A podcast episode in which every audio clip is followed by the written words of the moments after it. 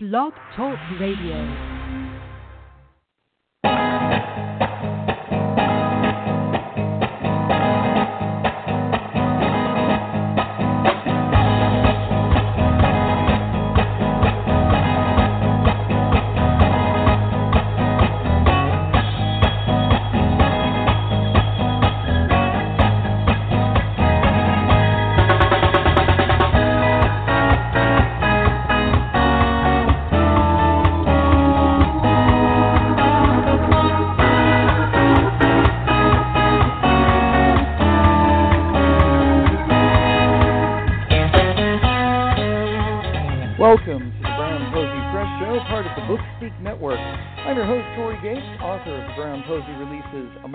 Sun and Live from the Cafe, and also the soon to be released Searching for Roy Buchanan. I have to go back a couple of years. I met Olivia Berrier at a library event in Carlisle, Pennsylvania. She is the author of a number of short and semi long works that include The World That Forgot How to Dance, The Bard's Choice, a Book Without Dragons, and others, worlds that merge the modern and medieval, the dystopian and somewhat idyllic, such as in another of her works, Sisters, A Sorceress, Curses, and Songs. Olivia, welcome aboard. Hi, thank you so much for having me. Well, I'm very happy to have you, and uh, this is going to be sort of an extension of uh, that meeting at the library and then the subsequent talks that we've had over the last couple of years. Yes. And Awesome. I I just think it's going to be something of that sort. Um, I'm going to have to dive right in with uh, Sisters of Sorceress and so forth. Let's just go Awesome. right to this because Yeah. um, from the beginning, we here are two sisters, uh, Emmeline and Tira, sisters of some talent, but they seem very much opposites. Tell us about them and this world that you you throw us into, like right from the beginning. Sure, yeah. Um, well, sisters are both musicians. They perform together, Tira on the violin, Emmeline on the flute. Um, their differences come in the way that they view their career. Um, Emmeline is more of the the serious, the very career focused. She's really interested in playing for you know more important patrons and continuing to grow their career and be seen as more professional and serious. Whereas Tira is she's seen by her sister as kind of being unmotivated, but really it's more that she has different goals in life. Like her you know, like her family and happiness and senses of well-being like that's more important to her than being the super famous musician like she's happy just to be playing the violin anywhere to anybody hmm And it's funny because uh, in my old band, way back at the beginning, I worked with two women, very much of that. One was very serious Oh, and really? goal oriented, if I may say, and the other was a bit Mhm. more laid back and nonetheless talented. And um, well, one ended up leaving, but when I started to read that, there they were, and I thought, there's an identification Oh. right there. Um, oh that's cool and the other thing too is their qualities are are, are well drawn. And and the thing is though, as you say, this is not just sisterly rivalry. And Right. you know, it, it's really interesting um, because they have characteristics that make both of them neither completely positive or negative. And that, where did you, where did the templates come from for these two ladies? Um, well, I mean, it's kind of hard to say. I don't necessarily base characters off of people I know in real life. I feel like that limits the, what I can what I can do with them, how much I feel I can um, control them. But um, the the seed, I think, of both of their characters um, was a conversation I had with a friend of mine where she was just kind of talking about her brother and how unmotivated he was, and how she's like, "Oh, he's so talented. He could just do. If he would be so successful if he would just do things." And um, just kind of wondering, it's like, okay, how would that play out if if you were in a situ- situation where it wasn't just I'm concerned about my sibling, but also my livelihood depends on my sibling in a way because they work together. So Yeah. the first thing I knew about them was that dynamic that Emmeline kind of felt like, oh, my sister is, you know, dragging me down in this career, and Tira feels that, you know, oh, my sister is prioritizing this career over our relationship, and I'm just, you know, I'm just something that she uses in her career rather than being her sister. So once I had that settled, um, all of their other characteristics kind of grew out of that, I think. hmm And uh, you take us back. When when is this actually set? Because it sounds like a medieval time where here are performers that are playing for these wealthy patrons and Mm-hmm. hoping to maybe get some more work and make some more money that way. Where Right. you? And I've seen that before in some of the other works you've done. Where are we in this time frame? Right. Um, it, it is a, it is a completely separate world from ours. Um, but like a lot of fantasy, it does take a lot of cues from like medieval Europe. Um, you have like you know the lord systems. You have highborns and lowborns. Um, You know, people dealing coins instead of dollars, and a lot of that. I mean, while it is kind of stereotypical fantasy, I kind of did that on purpose because the book is so short that I needed the world to be something that fantasy readers can be like, oh, okay, I got this. We're in a fantasy world. Let's go. Um, because I feel like if it's you know it's only a you know hundred page book, you don't want to spend thirty of those pages building up the world. Um, Mhm. Interesting factoid. I'm not sure if you were aware of this, but um, that and the Bard's Choice are actually in the same world. Ah. It's not something that's that's really addressed, but if you look really really closely, I do mention um, uh, one crossover character, um, and and a couple other little Easter eggs in there for anyone who wants to read real close. That's cool.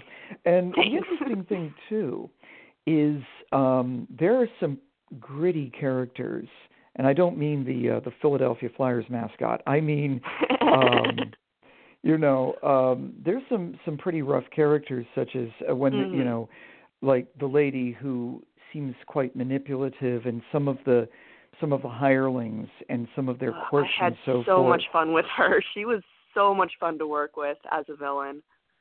hmm just because like she, she she's she's not like physically intimidating you know she's she's just she's just powerful and just very very focused on what she wants and you know coming from a like she comes from like a really like really bad background where she like suffered a lot as a child and it just produced this person who just feels so entitled to all of the the, the pain that she's causing other people and having that not mean anything to her 'cause she feels like she's earned this life now so she was just she was just so much fun for me to play with there was a certain oiliness about her. yeah if yeah i like the that right term, because Yeah. she, she was sort of.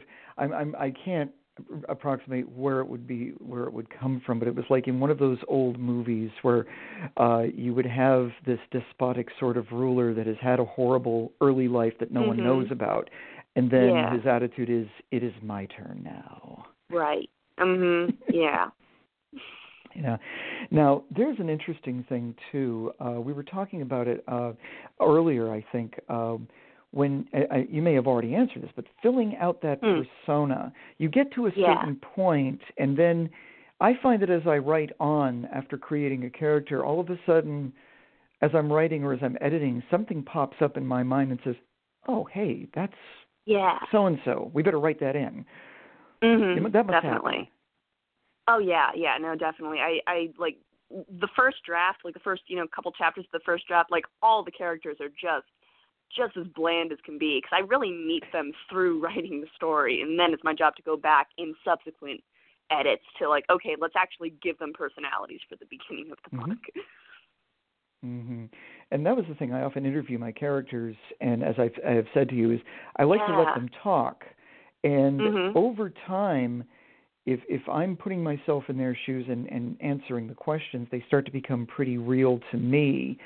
And Yeah. um, I think I think you talked about that a little bit of what you do. with them. Yeah. Yeah, yeah. Um I, uh, like you said interviewing them is great. Like especially for me asking questions that have like nothing to do with the book. Like questions that, you know, that aren't related to the plot at all. Questions that I could ask to any character, but their answers will tell me something about them. Like like Mhm. you know like I have a question that, you know, pops up in my in my surveys, uh what would you do with a broken grandfather clock? You know, where uh, you know the y- Hmm. the the villain would be like, you know, I'd throw it out because it's worthless, you know, whereas Tira would be like, well, I'd try to fix it, and Emmeline would be like, you know, maybe it's worth something for parts, maybe I can sell it. So I mean, even though like there's no grandfather clock in the story, there may not be grandfather clocks in their fantasy world at all. Their reaction to that tells me a lot about them and how to compare them to each other. Hmm. Also, I think Now, that like I'm- delving into their past kind of helps too. Like even if it's not in the book, um, I, am not I'm not very good at writing flashbacks in the book. I have trouble with the transitions. That's something you do very well, by the way. I noticed that in Moment in the Sun, you have really nice transitions between present story and then filling in that backstory. I thought that was very cool. Oh, thanks. Well, that was that was one thing. If if if it's for any any aspiring writer or any author to consider, um, I used to jump very early in my writing back and forth between mm-hmm. the here, the now, the, the the before, and all that. And someone had said to me, "You need to break that up." I can't even remember who this was. It was so many years ago, but they said, "Yeah, you, even even if you don't do a new chapter, they're like, you got to break it up." so that we know when one scene ends and another view begins. And right, yeah. And so that's and that's what I try to do. Mhm. Yep. I also noticed that you have very nice like like when you read like the last line of the scene, you kind of know it's like, okay, we're probably going to be jumping back even before you read the next line. You're like, oh, we're younger now, so it's like you kind of end the scene in a way that like it could only go backwards from there. You could only be going back in time after that. Oh, that's good. Um, At least I, I, I assume that that's good. no, no, no. It's it's absolutely good. It's because I mean I don't like you know when I'm reading a book like I don't necessarily like to be confused. I mean as much as I write confusing stuff, I I I, th- I think it's nice to be like challenged. Like oh that's an interesting structure, but I don't want to be wasting my emotional energy like trying to decide okay are we in the past or are we in the future. So as long as when it's obvious, you can just kind of you know stay with the characters. Mm-hmm. Um, in terms of basing characters on real people, either those mm-hmm. you know or maybe even historical figures, is there any view on how many or how much, or does that just come with each character or each story you do? Oh man, that I mean, it's got to be different for each story. I mean, um, and some some of it doesn't come out until like research, like um, uh, for for for a book without dragons, um, I have a, a police officer character in there, and you know, you know, he was just he was kind of like half formed. But then I started doing research on police officers, and you know, I saw you know interviews and stuff, and like so a lot of those interviews in that tone kind of pushed its way into that character. So it really really depends on the project and what kind of research I'm doing for the character. Mm-hmm. That's cool. And sort of moving into a little larger question here, uh, the short mm-hmm. form seems to do really well for you now. Book Without Dragons yeah. feels like a full book to me, and and it and, and it certainly read that way nicely. Mm-hmm. Um, Thank you. Is it your main preference for the short the short pieces, or is is that just how it comes out? Uh, it's kind of just how it comes out, honestly. Like all of my short pieces I didn't really set, set out to be like, oh, I'm going to write a novelette here. I always was like, oh, this would make a really cool short story, and then I would write mm-hmm. it, and it would maybe top out at about you know seven thousand, ten thousand words, and you know mm-hmm. you could just tell that you know there was there was a little too much here for a short story. It felt you know it felt chunky, it felt crammed, but I knew that there wasn't enough to like like if I were to stretch that out into a full length book then the idea would just kind of get diluted. and I might lose a bit of, of the charm that I wanted in the original idea. Um, mm-hmm. So it's just kind of worked out that expanding it to that in like 17, 20,000 word length um, was really effective for those stories. I think mm-hmm. it just all has to do with the idea itself and what what kind of space you require to tell to tell that story to completion. And and there was the thing there was no limit for you or there was no minimum either, which was kind of cool. Right. Yeah, yeah, that is that is cool. Now you're the first person kind of I've ever from, heard. Go ahead. Go, go ahead. I was just no, going no, to say I that want kind you of comes to. from, You're the from, from that kind of comes from self-publishing. That's sort of the freedom that comes with that. Um, because I, I don't know if any traditional publisher would be interested in a book of that really weird misfit length.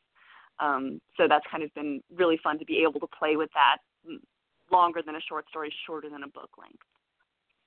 And you're the first person I've ever heard use the term novelette. Is that yours, or did you find that someplace else? I I would love to think that it's mine, but I'm sure I read it somewhere first. Um, uh, I, I I'm not sure even if that's considered the the correct term for it. I just I, I think it fits. You know what I mean? Like I feel like if I say novelette, people are going to picture a book that's around that size. Um, mm-hmm but I don't want to say, oh yes, I made up that word, and then find out that I had act- it had actually seeped into my subconscious earlier. That's cool. Um, but the interesting thing too, um, there, there's the thing. The short form does work in certain ways, and I did some research uh, to get ready for this interview, and um, I think it was through your blog. There, you had a very early short piece called Ball Mhm. Girl. And oh my gosh, that was my first published piece. Okay, because Yeah, you that was my told the full story in like a page Yes. or two, and I was like, "Whoa, how about that?" Thank you, thank you. Yeah, yeah. Um, I, I do Now love Now tell me about fiction. that story. We must go there. okay, awesome. Yeah. Um, like that's obviously not the first story I've written. I've been writing since I was a kid, but that was the first story that I I got that that fabled acceptance letter back from. It was published by um, Every Day Fiction in 2007.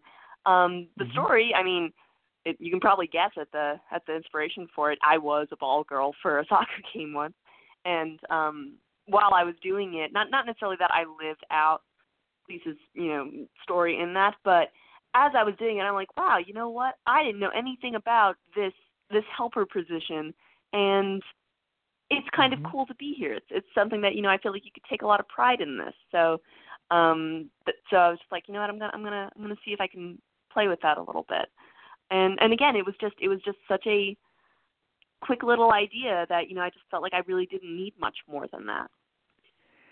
and it's, and it's it's true because you told the whole story. You took an innocuous person that most people would take for granted if they're watching a soccer match of any kind, Mhm. but there's somebody doing something that's important to the flow of the game because you you Right. know they need balls and they need they need Mhm. somebody to bring them they need somebody to gather them and such and Absolutely. I just the the directness of it was what got me, and that was the thing that I had noticed is, um, like for example, one of the things you do well for me anyway is Mhm. that there's little sometimes description of where we are, but you make it so that the Mhm. reader doesn't need it. In Sisters and also Oh, the Bard's.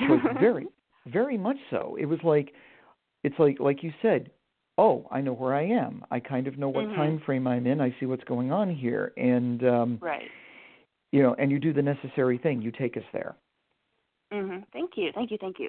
Um, I, I do think that that's outrageously important, is pr- particularly in fantasy, because there is it's so easy to get lost in world building. Like it is so easy to set out to write, you know, a fifty thousand word novel and then have you know twenty five thousand of it be just world building because.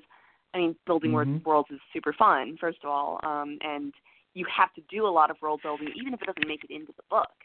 Um, so the tendency is to put too much of that in there. So um, I, I do try to be really conscientious of, you know, I mean, I mean, readers are smart. I mean, readers are just they're smart. Fantasy readers, this probably is not their first fantasy book. You know, th- there are certain things that you can hint at, and they'll pick up on that and be able to fill in the rest. hmm And the thing too is, you make fantasy and modern worlds work almost hand in hand, um, because a book without dragons is another example of Mhm. where it seemed present time, but you also took us ahead in time a little bit. And um, Right. I guess I guess the question I have for that is, is this evolution of your style? Do you think from from back at you know Ball Girl in 2007? Is it Mm-hmm. influence? What what do you think your your growth has been like over the years? Um, well, I've definitely gotten more daring, I guess, in the types of plots that that I um that I've attempted over the years. Mhm. Like, I mean, I think like like all writers, like I had you know a few novels that I wrote when I was a teenager and whatever, and you know, like obviously the quality of the writing itself has gotten better, but I'm a lot more confident in being able to play around with um with with uh point of view changes, with just little just experimental ideas, um, things that you know kind of just shove the book off to the side a little bit. Um, and and I love that. I love I love the concept of experimental fiction. I I'm excited that it's kind of becoming more of a thing in the world right now. Um, and so that that's kind of like it's it's a cool time to be a writer and even a reader um, because all of these just really really interesting books are coming out. Hmm What else do you see in that in that uh, genre or realm uh, for experimental fiction? What what would you look at and point to and say this is a good example of it, or maybe this is something that you were uh, either influenced or inspired by? Well, I mean, the the one that I always think of first because this was the first uh, first time that I'm that I kind of really had my mind opened up to like, whoa, you can do whatever you want in a book and it can be amazing.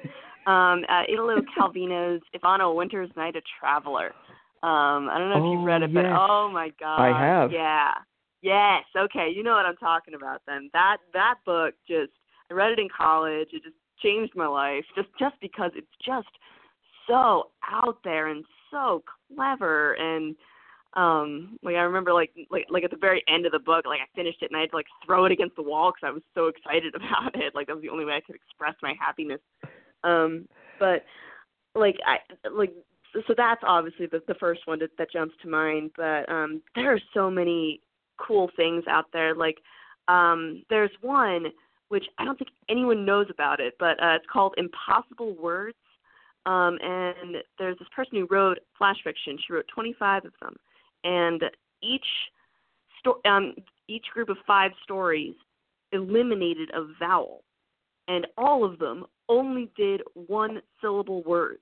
So you had a story that didn't use the letter A once, and only one syllable words, less than a thousand of them, and it told an actual story. And they were actual stories, though. I mean, it's like I bought it to be like, no way, but it, they all made sense. They were good stories. Um, Wow. so that that blew me away. So it's it's that kind of just, you know, how how far could we push this and still still be entertaining in a storytelling sense? Well, I'm going to have to go. I only read the Cal. I've read a couple of Calvino's books. I'm going to have to get those off the shelf. I only read them about a year or two ago, and it's like I have to go back and revisit that now. Mm-hmm. But yes, I think about that, and I think um, I don't know how else to approximate it right off the top of my head in terms of that. But it's I see where you're going with that, and um, that is that is something that is really uh, intriguing. And and again, you're right. It's like we can do what we Mhm. want. We're writing we're writing our own stories. We can do what Right. we want with these. yep, yep, Uh, exactly. Exactly. Um, our guest is Olivia Berrier here on the Brown Posey Press Show, and we're talking about her various works, including Sisters, A Sorceress, Curses, and Songs, The Bard's Choice, A Book Without Dragons. And yes, I want to get to The Bard's Choice because Okay. um, I see this in my own writing, and with yours, the same thing. Mhm. There are themes of music, but also dance and magic. And The Bard's Choice yeah. um, that reminds me quite a bit of uh, sort of I think of I think of sort of Norse magic because I had a a close friend who was a, a mentor of mine who called himself a bard because well he was Mhm. quite a poet and writer and cool. it just led me into that and I found it also interesting about the the those themes those obviously have something to do with your own background because of where you went to school and it must have gone a, a ways further back too you mean like the just the, the flavor of it, or? yes yes Yeah. Um, a lot. I mean, a lot of that has to do with you know the kind of books that that I read. Like, I mean, like they say, write what you know, but I think what they really mean is you know write what you love, write the types of books that excite you Mhm. the most.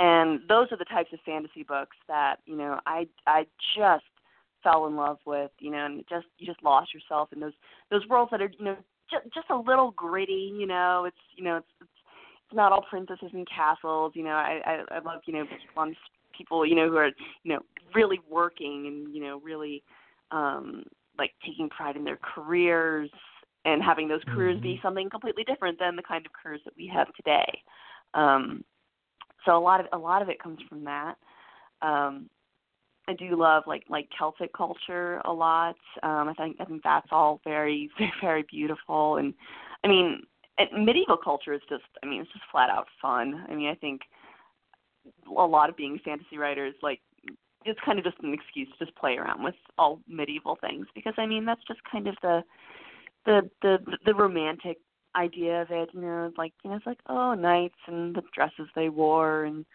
you know it it, it just all it just all feels very very very pure I guess mhm very divorced Yes. from the from from the, the the industrial kind of nature of today's world.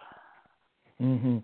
Well, that's true, and it's and yet at the same time, you you don't make it you know the fairy tale existence doesn't completely exist for a lot of these folks.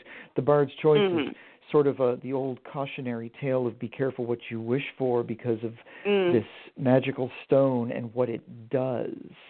Right, that in yeah. itself was really um it, it it's sort of like it's almost like the ring. It's like the yeah. know, the ring as as Gandalf said in paraphrase to Frodo, it is this thing is completely corruptible, and it is mm-hmm. corruptive of the one who has it. And and the the stone seems to have a lot of that. Well, it might get you what you want, but is it what you really want? Mm-hmm. Right. Is, yeah, definitely. Um, like the the idea for that one actually came like from you know I I think I had just read a uh, maybe a Dean Koontz novel or something, so, so, something where a substantial part of it was told from the point of view of the villain, and I'm like, oh, that's very cool. And my first thought was, you know, oh, what if you had a story where it was entirely told by the villain, and the villain was the main character? Um, but then I thought it's like, oh, well, if the villain's the main character for the whole thing, how would that work? And like, oh, what if they stop being the main character halfway through? Which begs the question, why did they stop being the main character? I'm like, okay, well, maybe there's something that transfers, and after it transfers, and story kind of built Mm. itself around that. Mm-hmm.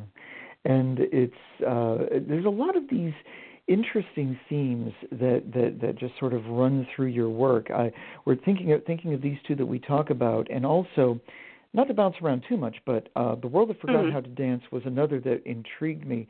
It's a world Mhm. where dancing is is banned, but not for the reasons people might think. You you opened up some more Right. doors. Right. How did yeah, that happen? Yeah. That one, um, that one was had, had not not quite as as interesting as an origin story. Like the idea started with you know I just I, I went to a, a, a very very artistic school. We had a lot of dance majors. I went to you know performances. I don't personally dance, but I love watching other people dance because there is a very a very real kind of magic I think that happens through dance. Mm. So hmm you know, as a writer, I'm like, oh, what if there was actually magic that happened while someone was dancing? Um, so, you know, w- once I had that thought in my head, okay, like, okay, you dance and it creates a spell. All spells are, you know, caused by dancing. Okay. W- once I had that, it was like, okay, well, that in itself isn't a story. Where can I build some conflict into that? And um, which is why I decided it's like, okay, well, what if you're not allowed to dance because of the magic?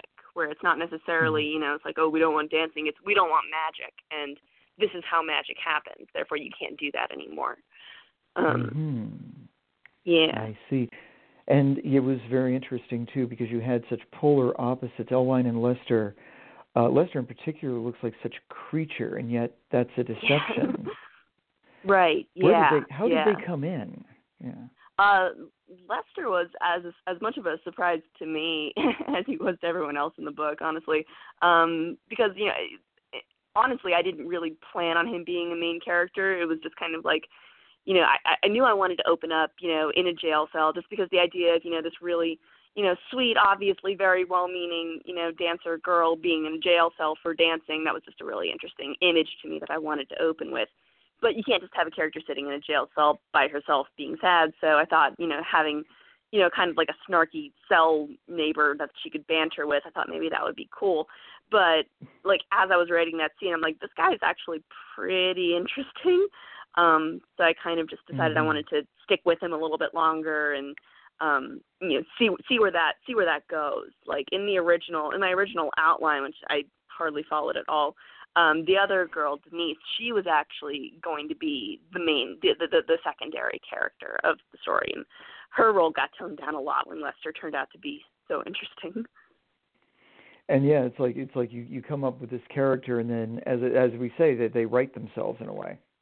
mm, yeah i had very very little to do with with lester's formation he just kind of he just kind of showed up really like i like i worked a lot at at at elsie and you know, coming up with what her traits were and what her backstory was. Why does she love dancing? You know, how did she start dancing? You know, like I, I really did work at her, and Lester just kind of happened, which is lovely and fun when it happens that way.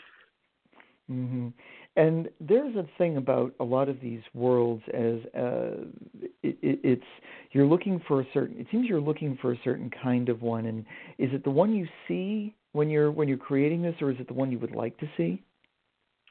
that's yeah. I mean, like obviously, I mean, each world is going to have its flaws. Like I'm not going to write, you know, the utopia, but I mean, there are going to be elements in the world that it's like, man, I kind of wish that was something. I, I kind of wish that that was ours. Like, I mean, you know, I'm I'm, I'm a typical fantasy writer. You know, I wish we had magic in our world. I think that'd be pretty cool. Um, and even in the even even in the science fiction book, I mean, obviously things get kind of crappy after a while, but there is a section in the middle where things are pretty awesome. Um, I had someone describe the book in a review as an optimistic dystopia, and I really liked that. Like that wasn't necessarily what I was went out intention to write, but I feel like that kind of nails what it is I did end up creating was a, a an optimistic dystopia. Well, well, I love like if you know a book without dragons. It's like I, I it's fantastic because the warning says this book contains no dragons. That's I have that conversation with so many. Whenever I go to conventions, um the title of that book, people will be walking by, they'll be like a book without dragons because it's a comic con. Like ninety five percent of the people there want dragons, and then they'll pick up the book, they'll look at the back, it'll say this book contains no dragons, and they'll kind of just give me this sly look and be like but it really has dragons, right? I'm like, no, no, it doesn't. I can't be any clearer about that. There are no dragons in that book. Well, there was a period um, some years ago before I self published my first book where I was looking over some of the things that I had written and and not getting a publisher, not getting an, even an agent or anything, and I suddenly had what I thought was the revelation, which was mm-hmm. I know why nobody wants to take on my books Mm-hmm. There are no vampires. you know, that you know, is very accurate. It, that's the way it felt. It was like, and it's like there right. are no zombies either. And I'm like, I'm sorry, mm-hmm. just don't do that. Right. right. It's like okay, I have two options. I could add vampires to the book, which I don't want to do, or I could go my own way. Yeah, and and so it becomes sort of like okay, uh, well that was the thing someone said to me says, well then just make the main character turn into a vampire, and I'm like, uh, it's not like it's like not as easy as that's that. That's not really the story I was trying to tell. well, the your your friend's comment about the book, the dystopian elements of it and the optimism, I did yeah. see that very strongly. Mm-hmm um, Willow Ayres uh, and his creation and mm-hmm. what you do have here is something that maybe it's maybe it's something that's been read upon or, or written upon elsewhere. Uh, mm-hmm. We have a sci-fi story that seems almost possible because you use existing science and then unitime is created, right, yeah. which that got my head to spin a little bit because I was trying to think mm-hmm. how does an entire world run on the same clock? And, right. and that yeah. really, but but that also kept me reading, which I also was really cool for. You know. Mhm. Yeah. Now I was very adamant when I started off because like like sci-fi isn't necessarily my wheelhouse. Like I definitely write more fantasy than sci-fi, so I knew if I was going to tackle it, I had to do it very very carefully. Um, mm-hmm. So I was really cognizant of not wanting to make things too outlandish. Like I didn't want flying cars. I didn't want you know like I like because I mean like technology like it, it it progresses but it never progresses as fast as you think it's going to um right like you know, like like you look at the back you look at back to the future and see all the things we were supposed to have and then we didn't have them um so mm-hmm. i thought it's like okay well what small advances could we have made since then um mm-hmm. and and so that's why the world i think feels very very very close to our own even though it is a little bit in the future mhm and it's interesting too. Again, with characters, um, one of the things that that sometimes happens with with certain books, and it, it happens with with television programs or whatever.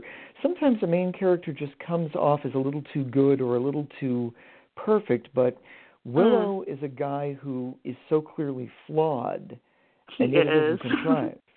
And yeah, yeah, he was probably the most intriguing of all of the characters that I've come oh, across. thank and, and you, in, thank you so much. Where does it makes me happy. From? I love and, Willow. Well, and and there's so much. It's like there's there's a lot to like about him, and at the same time you you pity him a little because it's like mm-hmm. here's a brilliant mind, and look what he's done. Right. And we begin to yeah. realize what he's done as the story goes on. Where did how right. did Willow come about? Because I'm I'm always fascinated by where these people come out of. right. Yeah. I mean, well, well, this. I mean, this is definitely a story that had the idea first and then I found the characters to to create that idea. So it started with the idea of, you know, clocks being wrong and then, you know, everything else being mm-hmm. tied to that and so, so so I mean, it more became a question of who would be the kind of person who would make it their life's work to make this perfect technology um thing that's going to fix the world. Like cuz he he has a very very very strong desire to like see see humanity reach that perfect utopia. He's very, very idealistic. Um, so I kind of built him off of that. Um, and once I started with that, like I, the, I mean that that was kind of the first thing I knew about him. Uh, you know, the second thing I knew about him was, you know, it's like, oh well, you know, he's probably a little antisocial. You know, he's used to being, you know, just kind of, you know, working with his computer or a small team. He's not used to talking to a lot of people, so that showed up. But I felt like I really met him when I discovered that he liked fantasy novels. Like to me that was really kind of the door into that character is that, you know, even though he's a scientist, even though he's you know, he's super smart and, you know, he's all into technology and everything, um, that's what he loves most is very is, is you know, simple, good escapism fantasy fiction. Mm-hmm. So to, to mm-hmm. me that was where I was like, okay, I, I know who this guy is. Mhm and it's it, the, the the other thing too that really works is again with the character development we see you know like the like the like the police officer who's got mm-hmm. his own sort of thing going some of the strange neighbors um mm-hmm. the waitress who's just, yes. just you just put that poor girl through hell I really did. I really, really did.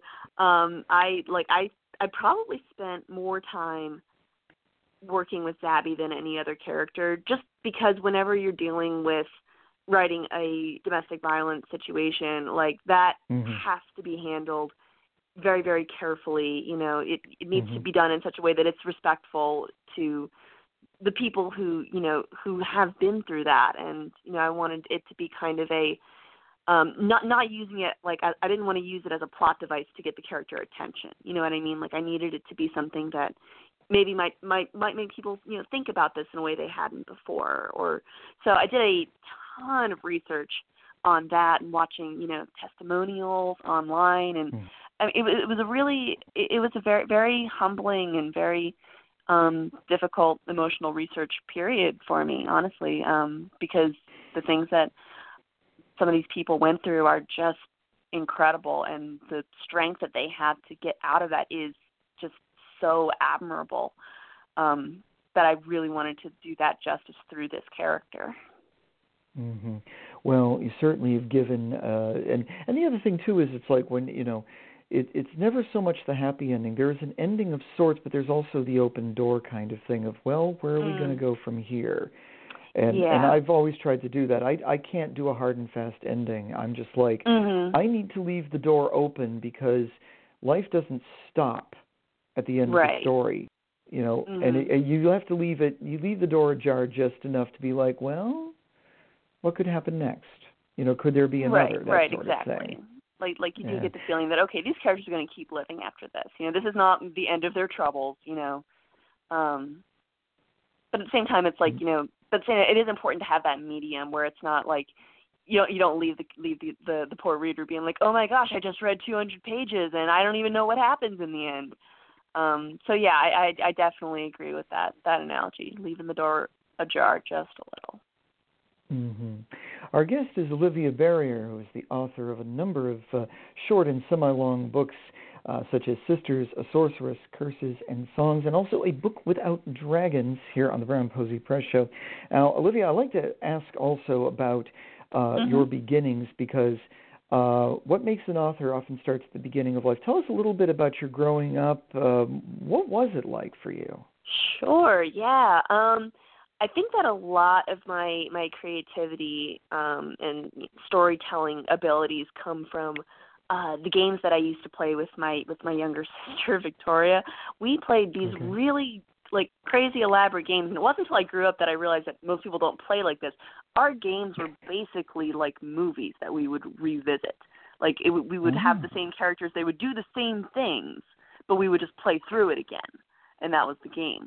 Um, and a lot of them were just you know, bizarre, kind of like some of them were dark. I remember once um, we were playing a game, and my parents were normally like, "Oh, the kids are playing," but once my dad was like, kind of like paid attention to what we were talking about, and then he's like, "Wait, what are you guys playing? You know, explain the concept of your game to me." And we did, and he's all like, "That's a Dean Koontz novel." so we had like independently rewritten Dean Koontz for our game. Um, but yeah, so, so y- yeah, so a lot a lot of that I, I think fed into me wanting to be a writer and, and keep making up those those games that instead of you know playing myself or with characters now I'm playing with characters on a page.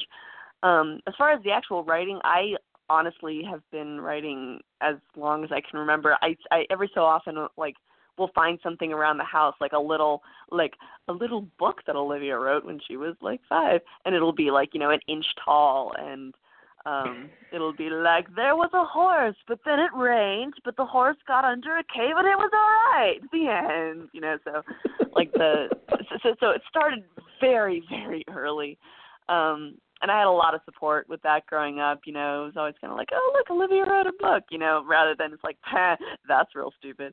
So um, I think that I had a well, lot that's of good. a lot a lot of support with that growing up. I, were your were your parents readers? Were they avid readers? oh yeah, definitely, definitely. Um, like m- m- m- my dad, my dad's more of a you know historical fiction, uh, mystery Mhm. kind of person, whereas my mom likes more of the the fantasy kind of stuff. So I mean, there was a good mix with that. Um, I also got a lot of support from my teachers. Actually, um, I all, all throughout elementary school. Um, I remember I, I was going through some old papers once, and I found um, like the first day of third grade maybe, and the teacher was like, you know, you know, write me a paragraph and tell me about yourself.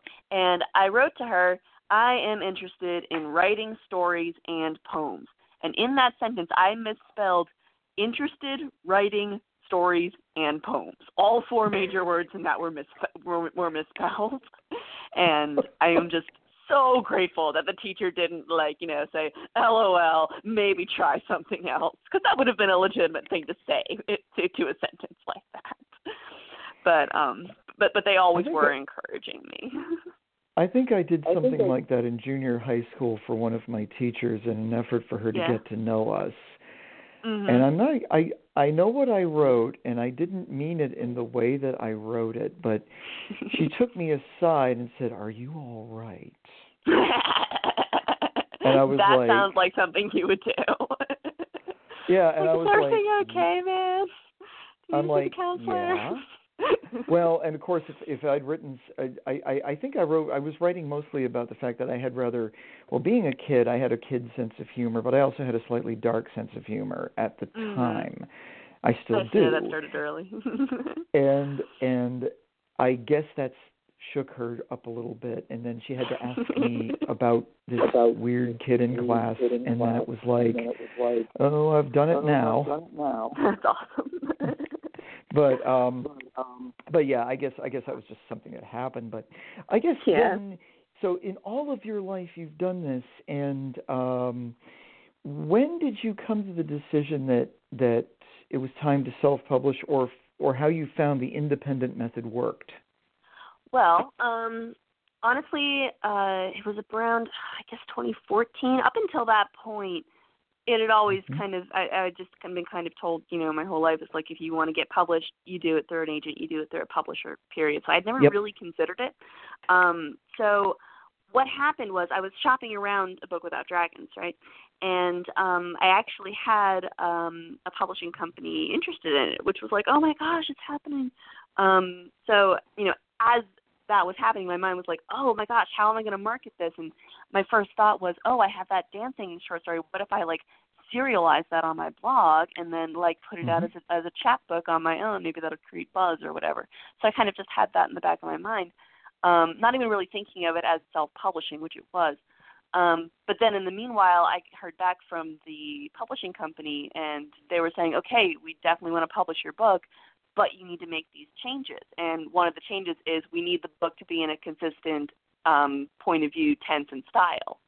And Mm. I mean, you, you read the book, you know that that's kind of the whole point of the book. Um, Yep. so when I told them like that's not a change I'm willing to make, then they told me that we couldn't sign the contract.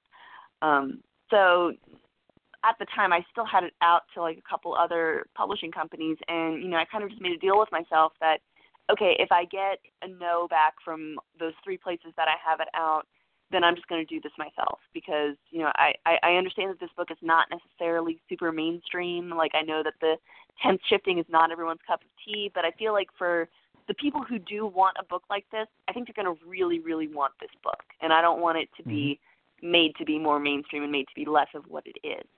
Um, and I just kind of found myself one day hoping that I would open my email and see a rejection so that I could go on with self-publishing. And that Mhm. was just kind of the moment that I'm like, okay, if I'm literally hoping for a rejection, then this is obviously something that I want to do. You know, not even just like, oh, this is my last resort. Like this is something that I would really like to experience. Um, so I withdrew the submission from those three places and and started reading a whole lot of blogs. hmm And you um, must have done a lot of research in terms of, okay, who should I work with to help me self-publish? Because Mhm. my first book was self-published. Parasite Girls was done Yeah. with Create Space or what, whatever it is Mhm. called now, and Yeah. it was easy enough to do. Um, I mean, the formatting was a pain, but other than that, Yeah. um, it seemed easy enough. But what work? What did you look through, and and how did you arrive at, at the decision you did? Because I think you said you used 48-hour books or something of that sort. I did, yeah. Um, that decision in the beginning was purely based on trim size, honestly, because um, Book Without Dragons is about 64,000 words, which, to put in comparison, most novels are like 80,000. So I knew it was going to Yep. be shorter than the average book. So I was just really, really terrified of the book coming out and it being like really, really short and floppy looking. And I was worried that it would kind of just look off-putting to readers. So I'm like, oh well, if it was a little bit smaller, the cover, then you know it would look thicker. You know, and I knew there were smaller books. I could see them on my shelf. But at the Yeah. time, um, Create Space wasn't offering that trim size. The smallest trim Yep. size they offered at that time was five by eight. And I knew that Mhm. I wasn't going to be able to make that work. Um, but then I did find 48 hour books, and they offered a um, 4.25 by 7 trim size, which, you know, was perfect. Like I could find books that were that size on my shelf, you know, and I estimated their word lengths, and so I could estimate the page lengths, and, you know, that was perfect. Um, it's, it's kind of, 48 hour books is a bit of a, it's a different kind of publishing company because it doesn't do any distribution. Like when you Mhm. order books from them, you literally go there and they ship you a box of your books, and then you are the person who owns all of your books. Um, Right. So, like, in order for then people to buy them online, them up online and ship them out to people yourself. So it is a little bit of extra work, um, but there it, it that you do get them for a little bit cheaper if you buy a lot of them. Um, and they, and honestly, they did a pretty good job for me. Like the quality of the binding was very good. Um, yes. the customer service was very easy to work with. So so yes, uh, I've worked with them for on some subsequent publications as well. hmm Well, what is uh, going to be next for you? What What is the next? You we've talked about some of the things that you've uh, got in mind. Is, is is there a next project on the way, kind of thing? Oh man, I'm it's I'm I'm so scared to say something and then change my mind later because I've changed my mind several times because I have so many irons in the fire. But um, the projects that I have that are kind of closest to the surface right now, I have a collection of uh, 15 short stories that all have the same five characters in it.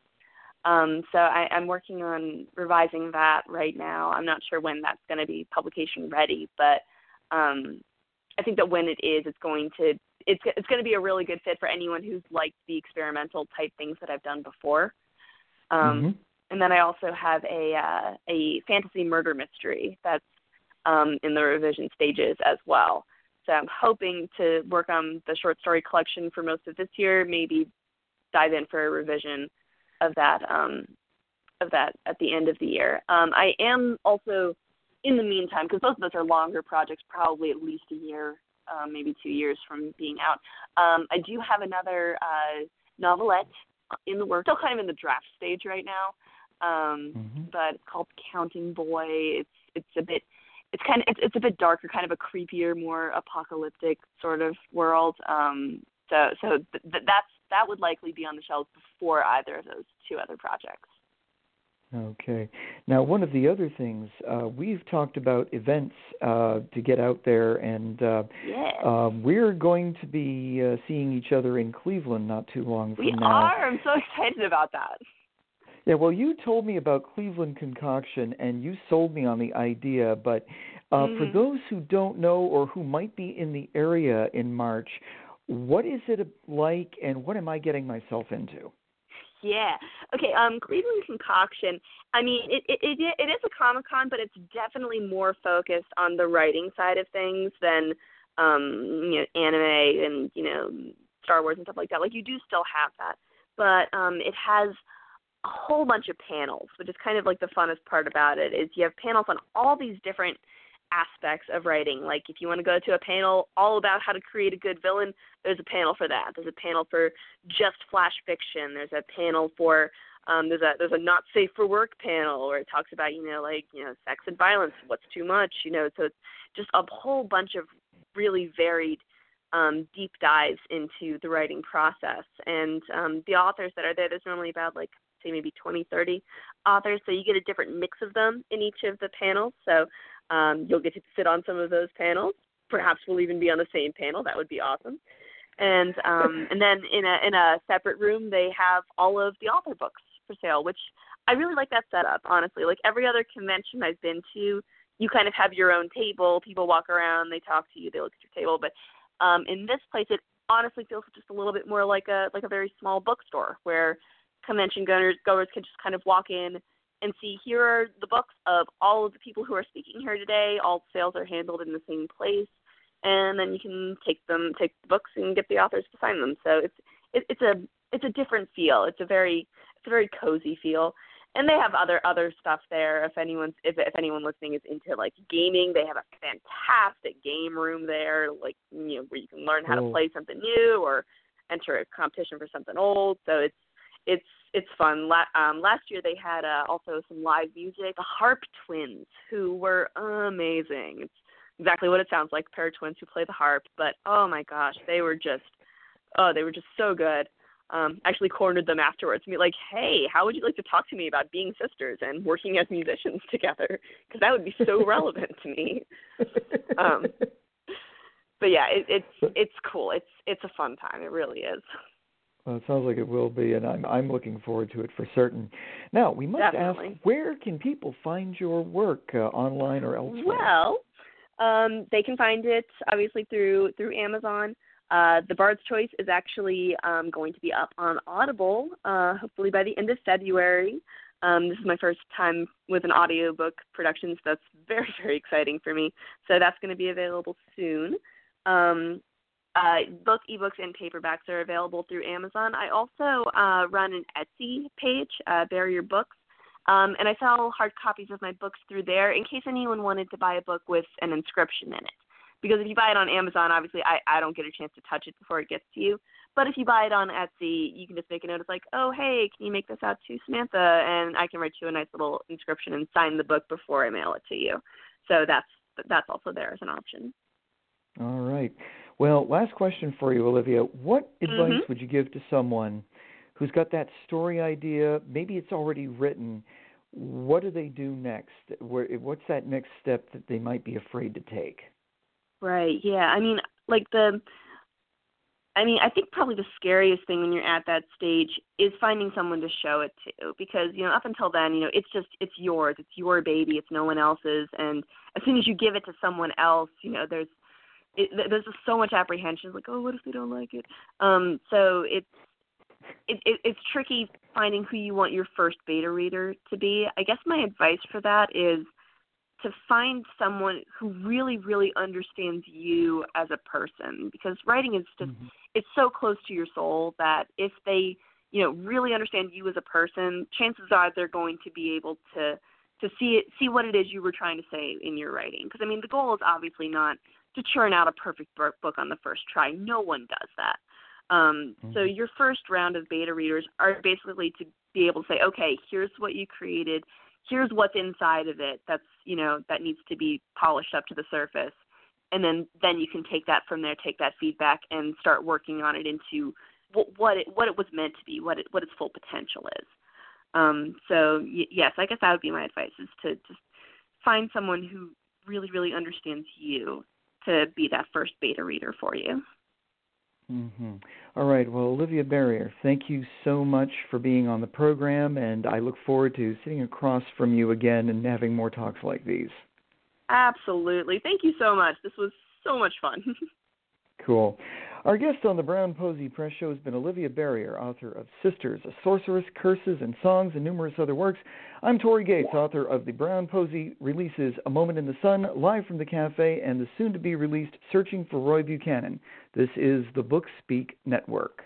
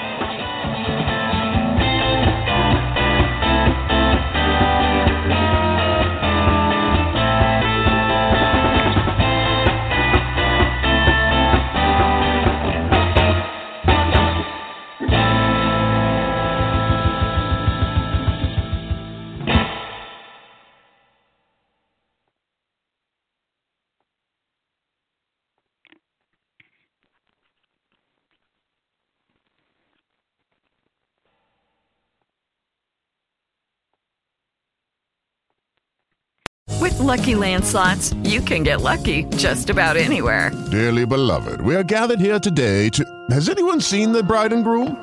Sorry, sorry, we're here. We were getting lucky in the limo and we lost track of time. No, Lucky Land Casino, with cash prizes that add up quicker than a guest registry. In that case, I pronounce you lucky. Play for free at LuckyLandSlots.com. Daily bonuses are waiting. No purchase necessary. Void where prohibited by law. 18 plus. Terms and conditions apply. See website for details.